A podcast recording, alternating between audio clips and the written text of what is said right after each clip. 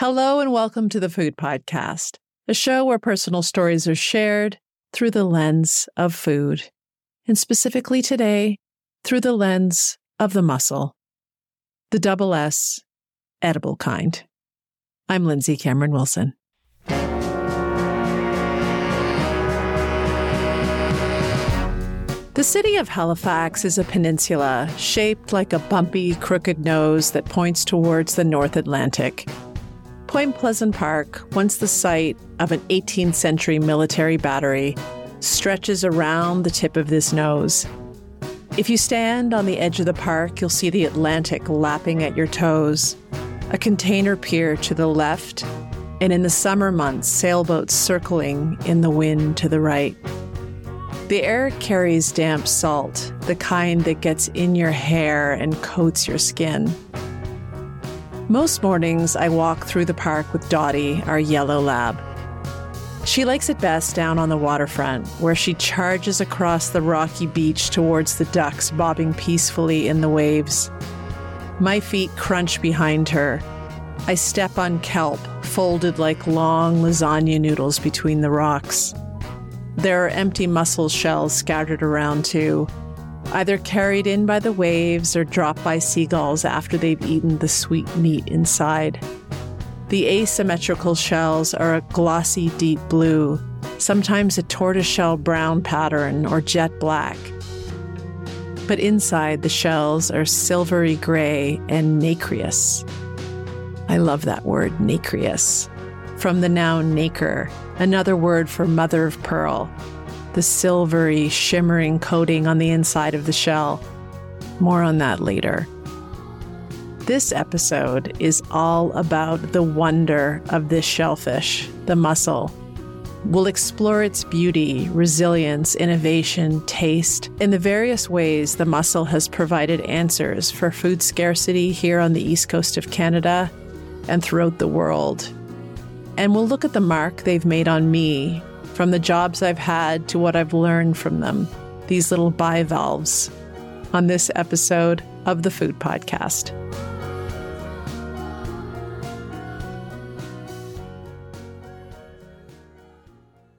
Floating in the Atlantic, not far from where the sea turtles a few episodes back feed off jellyfish in the summertime, are black buoys bobbing in the ocean off Prince Edward Island.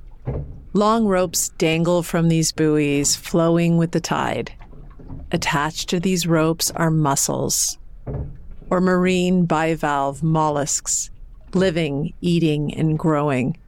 They sway there all year in the ocean, first attached to ropes when they are tiny seeds, then in tubular socks as they grow to maturity, ebbing to and fro in freezing temperatures in the winter, to warm, swimmable temperatures in August. Prince Edward Island is known for Anne of Green Gables, potato farming, red mud, lobster dinners, and long, beautiful beaches, and for cultivating mussels.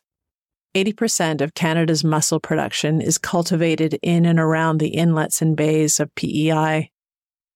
I've had many jobs in the food world over the years, and definitely one of the most colorful, flavorful jobs would have to be the ones involving mussels. I was hired way back when by PEI Mussels to encourage people to cook mussels at home. They're a sustainable protein, perhaps the most sustainable. They're affordable and tasty and so easy to cook. But many people, especially here in the Maritime provinces, eat them only in restaurants and hardly ever at home. It's a strange phenomenon, so I tried to change that. I did trade shows, mussel videos, demonstrations. I can't believe I haven't talked about this before. It was a flavorful, busy time in my life when the kids were little and I was writing about food, but mostly I was working as a food stylist, a recipe developer, and I did cooking demonstrations with mussels. Picture me, in chef's whites standing in a booth at a trade show in a convention center. I think it was a Cottage Life show in Toronto, where there were boats and mobile cottages and Adirondack chairs and cast iron fire pits and hand-forged marshmallow roasting sticks. And there we were in the midst of it, Maritimers cooking mussels. Is it called complimentary product placement in the marketing world, where there's a delightful surprise that you're not expecting to see, but it makes sense? There are a few portable induction stoves in front of me, 2 big soup pots, coolers filled with bags of mussels on ice, fresh from the ocean.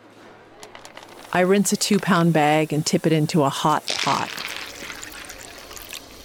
The shells are closed tightly, a good sign. If there were any open shells, I toss them away. I add white wine, chopped red onions, a good glug of Thai sweet chili sauce, and a handful of chopped fresh cilantro, and a few wedges of lime. Then I put the lid on. That's it. The mussels are steaming in just a splash of white wine. You don't want them to boil, I tell the hungry, curious crowd in front of me. You know they're ready when the steam starts escaping from around the rim of the lid.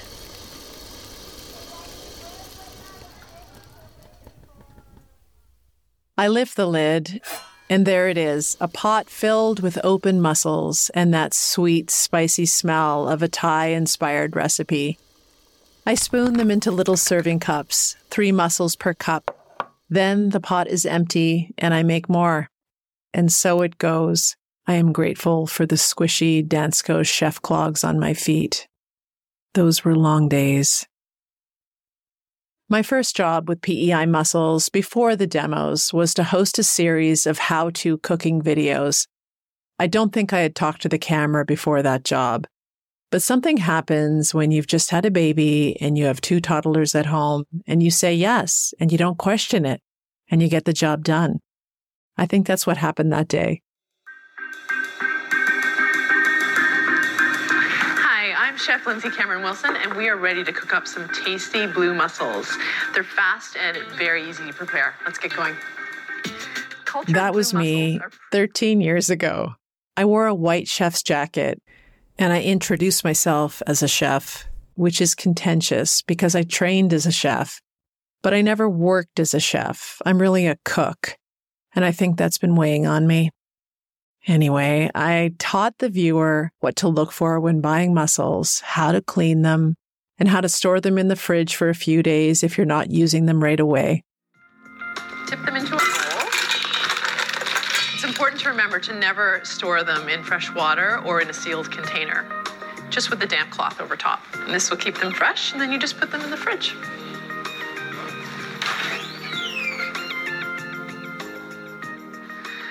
While they're in the fridge, we filmed those videos in my mother-in-law Rose's kitchen. She was on a trip, I think to India, probably taking pictures of the Taj Mahal or sipping masala chai as I steamed mussels on her kitchen island cooktop.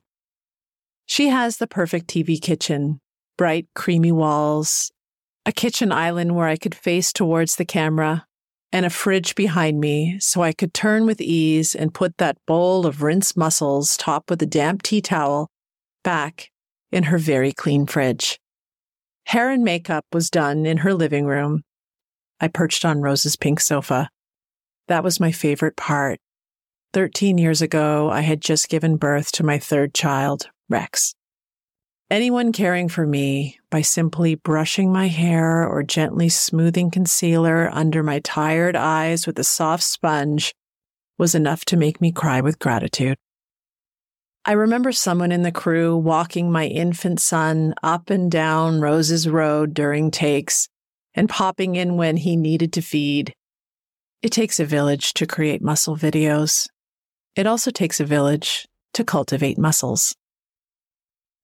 All these years and many pots of mussels later, I realized I didn't really know how cultivation happens. A question I probably didn't have the capacity for with a 3rd baby on my hip. But now there's more space for these questions, these curiosities. So I reached out to Tiago Hori, the Director of Innovation at Atlantic Aqua Farms on Prince Edward Island. Tiago, originally from Brazil, has a master's in biochemistry and a PhD in biology. He could tell me how mussel cultivation works on PEI, and I apologized for the scratchy audio. There are two main ways how mussels are cultivated around the world. One is in long lines and suspended ropes or socks, and the other one is the French way, which is in wooden poles in tidal areas. And so here in Canada, in general, we collect wild seeds, so we wait until the mussel reproduce in the environment, which happens between the end of the spring and early summer. And then throughout the summer, they will grow from these microscopic, free-swimming larvae into tiny, tiny mussels. And when they become the tiny, tiny mussels, which is literally just a tiny version of what you would eat, they attach to a surface that is near to them. So we deploy ropes in the base, and the seed attaches to those ropes. Then we take them off of those ropes, and then we put them in what we call a sock, which is basically a plastic sleeve that contains the mussels until they can grow and reattach to that substrate. Those ropes are deployed in long lines across the base in PEI, and then we grow them for about 2 years to get them to commercial size here. Mussel shells have growth lines like rings on a tree. The farther apart the rings, the faster the mussel is growing. When the rings are tight together, it's a sign that growth has been arrested. There are two reasons for this. Both are reminders that mussels are filter feeders. They take all their food from the ocean, from algae and microplankton. Mussels are not fed by farmers, so when it's cold in winter, when the bay freezes over, there's not a lot of food, so slowing down is a good option. There is very little plankton in the water because the plankton requires sun to multiply, and so the ice will reduce the penetrance of sun into the bay, but also because it's very cold, right? And so their metabolism, their just reproduction or cell division is very slow. But also because below a certain temperature, which is around 5 degrees, it's so cold that the mussels will actually shut down and stop filtering to protect themselves from freezing temperatures. And then they're not eating at all. They stay alive, but shut down, it seems, like in The Empire Strikes Back, when Han Solo was frozen in carbonite. But he wasn't frozen, they say. He was conscious, awake, just not functioning. They are quite incredible animals, right? So, you know, it's not just the fact that they attach, but they live in intertidal areas and they're exposed to extreme conditions, right? So a mussel can be under the, you know, scalding sun for 3 or 4 hours a day, and that would kill most aquatic animals, and yet they sit there and they live. And then they are suddenly covered with water, which causes immediate reoxygenation. That's very dangerous. So that's, for example, what ruins organ transplants even. So if you perfuse an organ very fast, you reoxygenate so fast that will actually damage the tissue. And the same thing is true with mussels. If you reperfuse them with water too fast, they would also be damaged, but somehow they have a mechanism to control that and they resist. I mean, those survive the desiccation for over 2-3 weeks. We've frozen mussels for, 4 months and put them in water, and some of them were alive. They're just, these incredible animals, bivalves in general.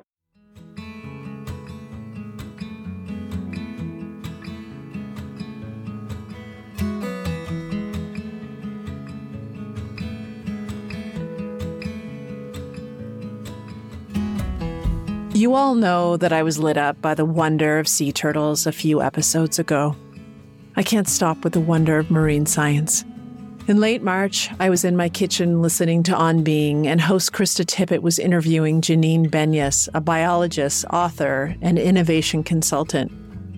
She says she may not have coined the term biomimicry, but she popularized it with her 1997 book, Biomimicry, Innovation Inspired by Nature. Bio is a Greek root word meaning life, and mimic is to imitate. Biomimicry is all about imitating life. Janine Benyus is the co-founder of the Biomimicry Institute, where they are dedicated to making biology a natural part of the design process. Her clients include Boeing, Colgate-Palmolive, Nike, General Electric, Herman Miller, and Levi's. Benyus explained in the most poetic, gentle way examples of biomimicry, from the most famous, the discovery of Velcro by Swiss engineer George de Mestral, after examining the cockle burrs that stuck to his pant leg and his dog's fur, to the waterproof epoxy that mussels create to tether themselves to rocks and ropes. Mussels make their own waterproof epoxy? I ordered Benyus's book. And there it was, starting on page 117, a whole chapter devoted to mussels, where Benyus visits the Atlantic Ocean in winter and travels out to what she calls the salty terrain of life to see how, quote, a small blue mussel uses a waterproof adhesive to attach itself to solid objects in turbulent tides. When I was little, most of the mussels we ate grew on rocks near the sandy bottom of the ocean. They had hairy beards and barnacles that had to be scrubbed off in the kitchen sink. Now most of the mussels we eat are cultivated on ropes and scrubbed clean of their beards at the processing plant before they reach our tables. We don't see the beards often anymore, but they look like tiny clusters of Spanish moss hanging from the narrow end of the mussel, tangled and textured and full of stories. The beards are fine threads called byssus, about 2 centimeters long, and the mussels use them to attach to something solid. In rope-cultured mussel farming, mussels attach themselves to ropes that are purposely frayed, creating lots of surface area for mussels to attach themselves. Some farmers use old lobster fishing lines, naturally frayed by years of salt and friction. I should add here that Janine Benyus's chapter on byssus is called Byssus as Usual. She's a funny scientist. I asked Tiago about these magically waterproof, sticky beards and why mussels tether themselves to things in the first place. He says it has to do with protection. Mussels can't run or change their color or hide. That's why they colonize rocks, right? Naturally, mussels happen in colonies that are tight populated in rock surfaces because there's literally strength in numbers. And then we get into the making of the beards, the business as usual. So the attachment, mussel attachment or shellfish attachment in general, is quite a unique biological process. So they have an organ that is called the foot. And the organ is mainly called the foot because especially in mussels, it's what they use to crawl and kind of find the right substrate. So that foot produces a series of proteins that have adhesive properties. So they assemble into these threads that are called byssal thread, more commonly known as the mussel beard. So these byssal threads have two main characteristics. They're both tensile and also adhesive. So the bottom end of them forms what we call a plaque or a plate, and that's what attaches to the environment. And then the thread itself is made of these long proteins that allow the animal to kind of move slightly under pressure from the waves and from the currents, but not detach. And so because it's tensile, it reduces the stress on the actual attachment region, because it allows a certain amount of movement. It's a little bit like the metaphor of the bamboo, right? If you're too rigid, you're going to end up breaking up under the wind, right? That's kind of the same idea. So if you're too kind of stuck there, you actually are more susceptible to have breakage on that system. The byssal threads actually allow a certain level of tensile movement that then protects them. And again, there is strength in numbers, right? The more muscles there are together, that kind of spreads the wave shock around these animals. But obviously what is of great interest in terms of biotechnology is that these proteins that are adhesive in muscles work in the water, right? So it's a waterproof adhesive, which is very hard, if not unknown to exist in common use right now.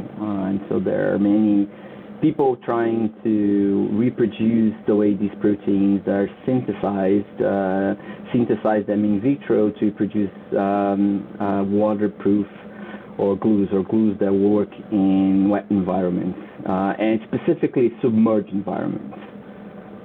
So where whatever you're trying to attach would be fully submerged constantly. And so that's kind of what, the bio kind of material world is very interested in the muscle foot in general, just because of that specific property. The code for waterproof adhesive may not have been cracked by humans yet, but can we look to muscles in the meantime as a way of living? Can biomimicry be achieved philosophically? I want to be strong yet tensile, like a byssal thread or a big muscle beard, holding on tight to a lifeline while simultaneously flowing with the tide.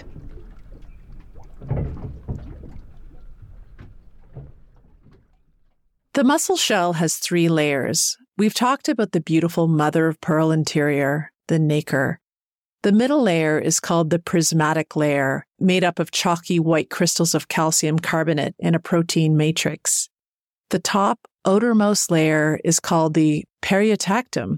It's pigmented and composed of a protein called conchin. What's important here is that mussels use carbon to build their shells, so they trap carbon and never release it. This makes their shells a carbon-negative food source, and it makes for a beautiful shell as well. My friend Heather Waugh Pitts is a ceramic artist. She is from the eastern shore of Nova Scotia. You can see this shore from the pointy nose of Point Pleasant Park. Heather is a beachcomber and a hiker. Her home is filled with forage installations. This time of year, I imagine there are spring branches in her white ceramic vases just about to bloom. Her work is also inspired by nature. There are delicate bone plates, gently folded porcelain leaves, fat seed pods, and my favorite, a series inspired by the black, wet slate shores of Eastern Passage, close to where she lives. In the collection are mussel shells, just like what I would find on the beach, underfoot, with Dottie. In Janine Benyus's book, Biomimicry, she writes that nature manages to craft materials of a complexity and a functionality that we can only envy. The inner shell of a sea creature is twice as tough as our high-fired ceramics. Spider silk, ounce for ounce, is 5 times stronger than steel. Muscle adhesive works underwater and sticks to anything, even without a primer. But Heather still looks to nature, despite limitations. I asked her how she makes her mussel shells, and this is what she said. I have a process of making by feeling and intuition. Living by the sea, I have collected seashells, especially mussel shells, my whole life since I was little. The feel and shape of those smooth interiors I know by heart. Recreating mussel shells, I use porcelain clay, smooth and translucent. I gently fold black mason stain into white porcelain clay, kneading it till the color is black and pliable with a bit of water. I need to form my shells fast, as porcelain dries and sets up the fastest of clays. 8 minutes in a cool room, cutting and shaping each shell, using a single shell to form a single shell.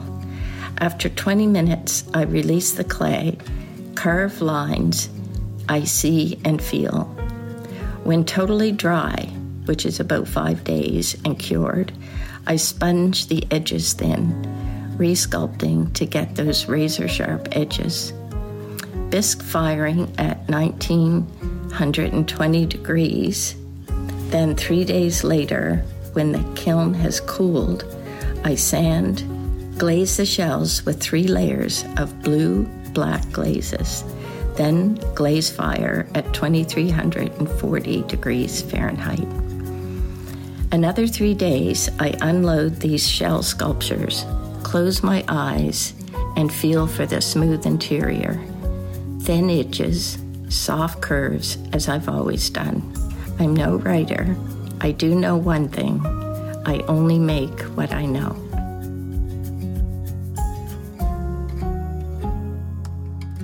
I know that if we keep looking, touching, tasting, and knowing, we'll all get closer to the muscle.